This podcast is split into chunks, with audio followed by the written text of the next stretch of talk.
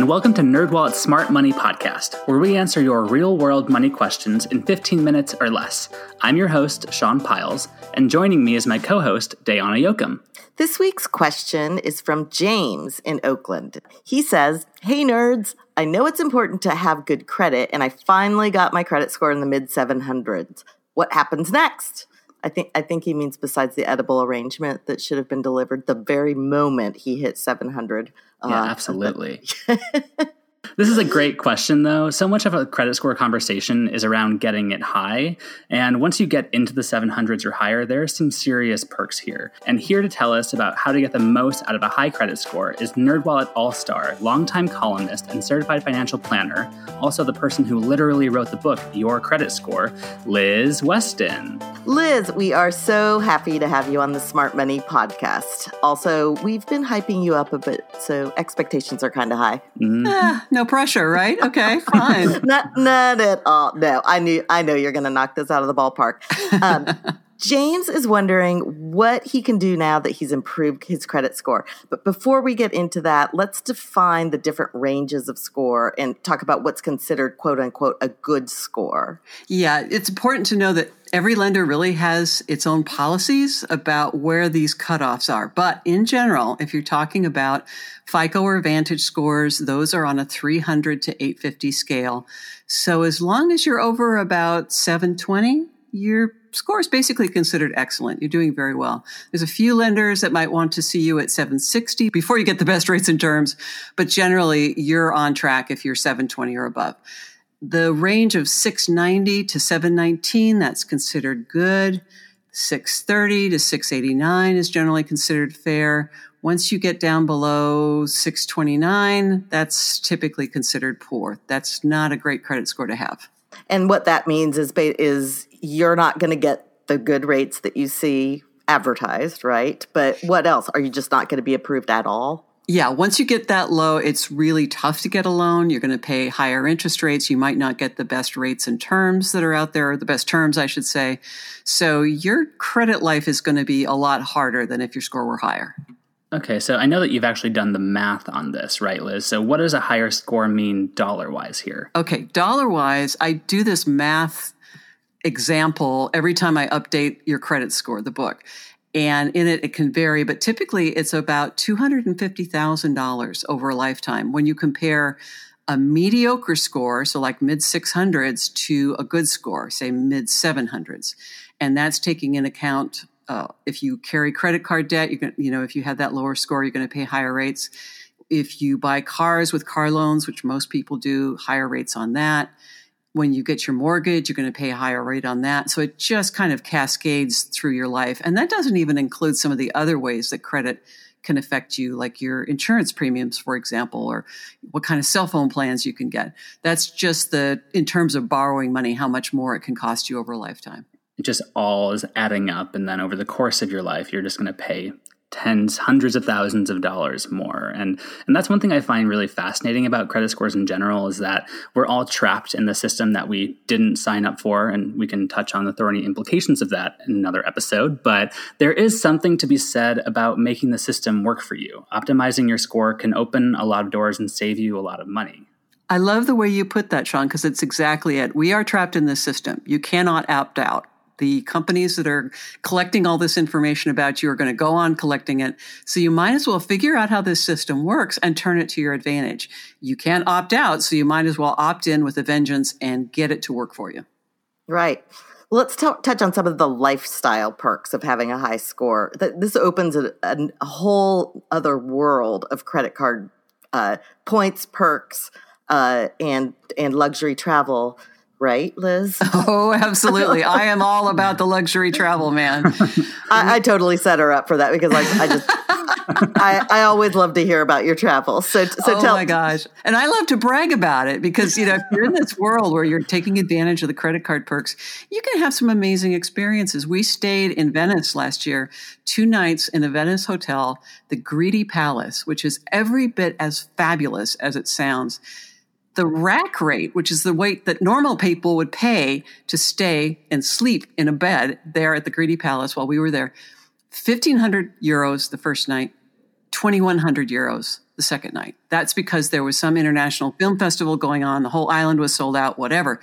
I would never pay that kind of money in real life to sleep in a bed. But I have to tell you, using points to make it free, that was pretty fabulous. That's amazing. Okay, you work it, girl. what are some other perks that people can get when they have a high score? One of the important things is if you carry credit card debt, when you have high scores, you can get much lower rates. You can get those sweet 0% deals. And I wouldn't use those to keep kicking the debt down the road. You can use it to get the debt paid off faster. And that's huge. So any loan you go out for, you're going to get a better rate on it. A lot of people don't realize this, but your credit scores are really important in determining which cell phone plans you get, which promotions you qualify for. There was a point a few years ago where T Mobile said half of its customers couldn't qualify for its best promotions because of their credit scores. So that's another reason to pay attention to this. So people probably know, um, you know, lenders and landlords and cell phone companies run your credit to determine what interest rates you get, what plan you qualify for, or if they'll let you rent an apartment. But your score is so important in many other ways and many other decisions that can have a financial impact on your life.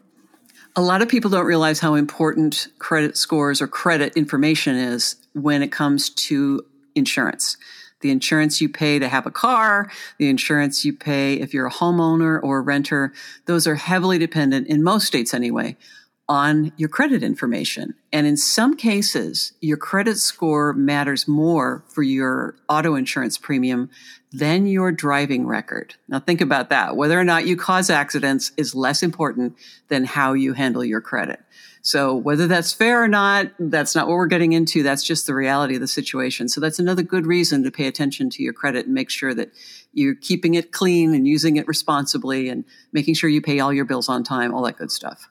And there's so many other tricky implications of why someone might have a low credit score, and even socioeconomic issues in terms of why someone might not be able to pay a bill or know how to handle their personal finances. But again, that that would be another episode of oh, the show. Yeah, definitely. Sean has thoughts and feelings on this topic. I do. And, I, and I really We'll get do. into those sometime. yeah, yeah. Give me a drink and I'll just ramble for hours. Um, but I do want to make a distinction between using your newly high score to get the lifestyle that you want and then also maintaining that lifestyle and that score because keeping it up is a totally different thing. And so liz i want to hear your top tips for maintaining your credit standing and also ways to build your credit if you're not at that ideal point yet Yes. And Sean, this is super important because it takes so much longer to build a good score than it does to ruin it. I mean, one missed payment can knock 110 points off a good score.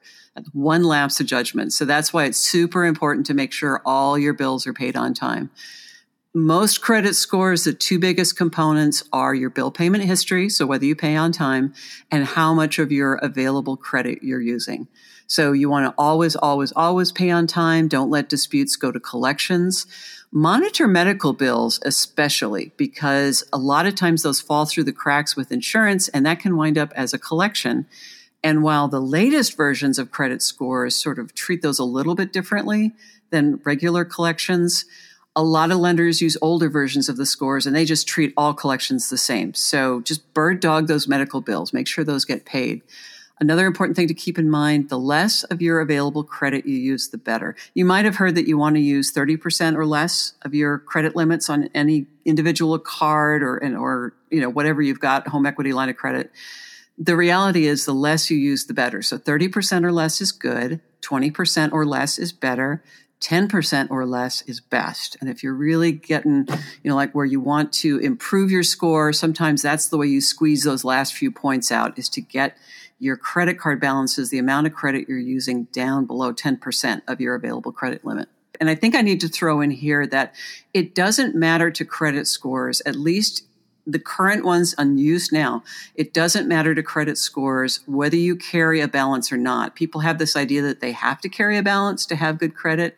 Absolutely not true. You don't need to do that, so don't do that. And then you had a you you in your book, which we can plug here. Um, you've got you have other tips, and you've written about this a lot. That you know, applying for you you want to apply for credit sparingly. Yeah, it's really tempting, especially for those of us who love credit card rewards, to just you know apply and apply and apply you want to do so sparingly. And what sparingly means, eh, you know, I try to space out my applications about six months apart. You know, a year is probably better. So you don't want to be applying for a bunch of credit all at once. And we've heard on our community forum on NerdWallet, we've heard from a lot of people who will repeatedly apply for the same card or they'll apply for like five different cards in a day. Don't do that. That's not good. Yeah. Mm-hmm. yeah. just take yeah. it easy, guys. It's ding, ding, ding, ding, ding on your score. exactly. and you don't want to apply for any credit if you're in the market for a major loan, like a mortgage or a car loan. Don't close accounts if you're trying to improve your scores. A lot of people think that somehow closing accounts can help their credit. It can't, and it could make things worse. So don't do it.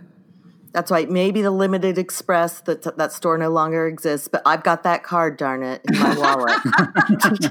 you know, they're really good for scraping your car window. You know, when there gets a lot of accumulation of ice or whatever. So keep it for that. It does, and getting you know stickers off of things. Yeah, so. yeah, that's good too. Anyhow, Liz, these are have been great tips. Thank you so much for being with us. You are my hero in every single way.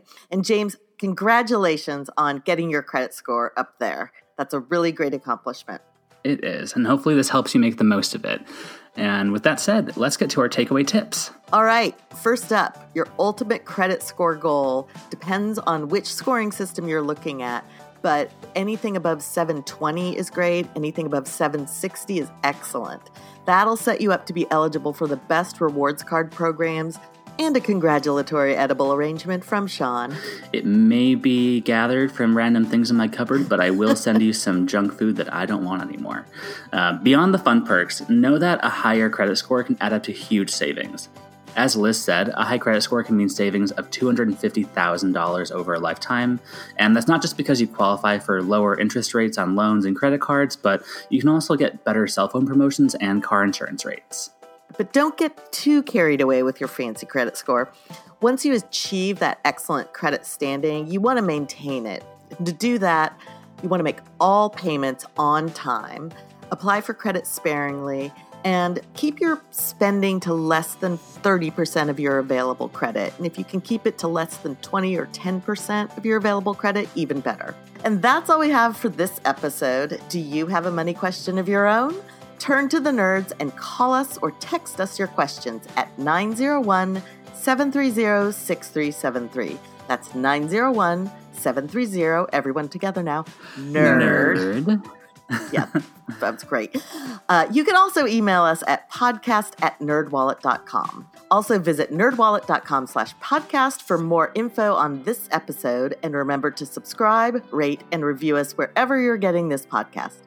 And here's our brief disclaimer, expertly crafted by NerdWallet's legal team. Your questions are answered by knowledgeable and talented finance writers, but we are not financial or investment advisors. This nerdy info is provided for general educational and entertainment purposes and may not apply to your specific circumstances. With that said, until next time, keep it nerdy.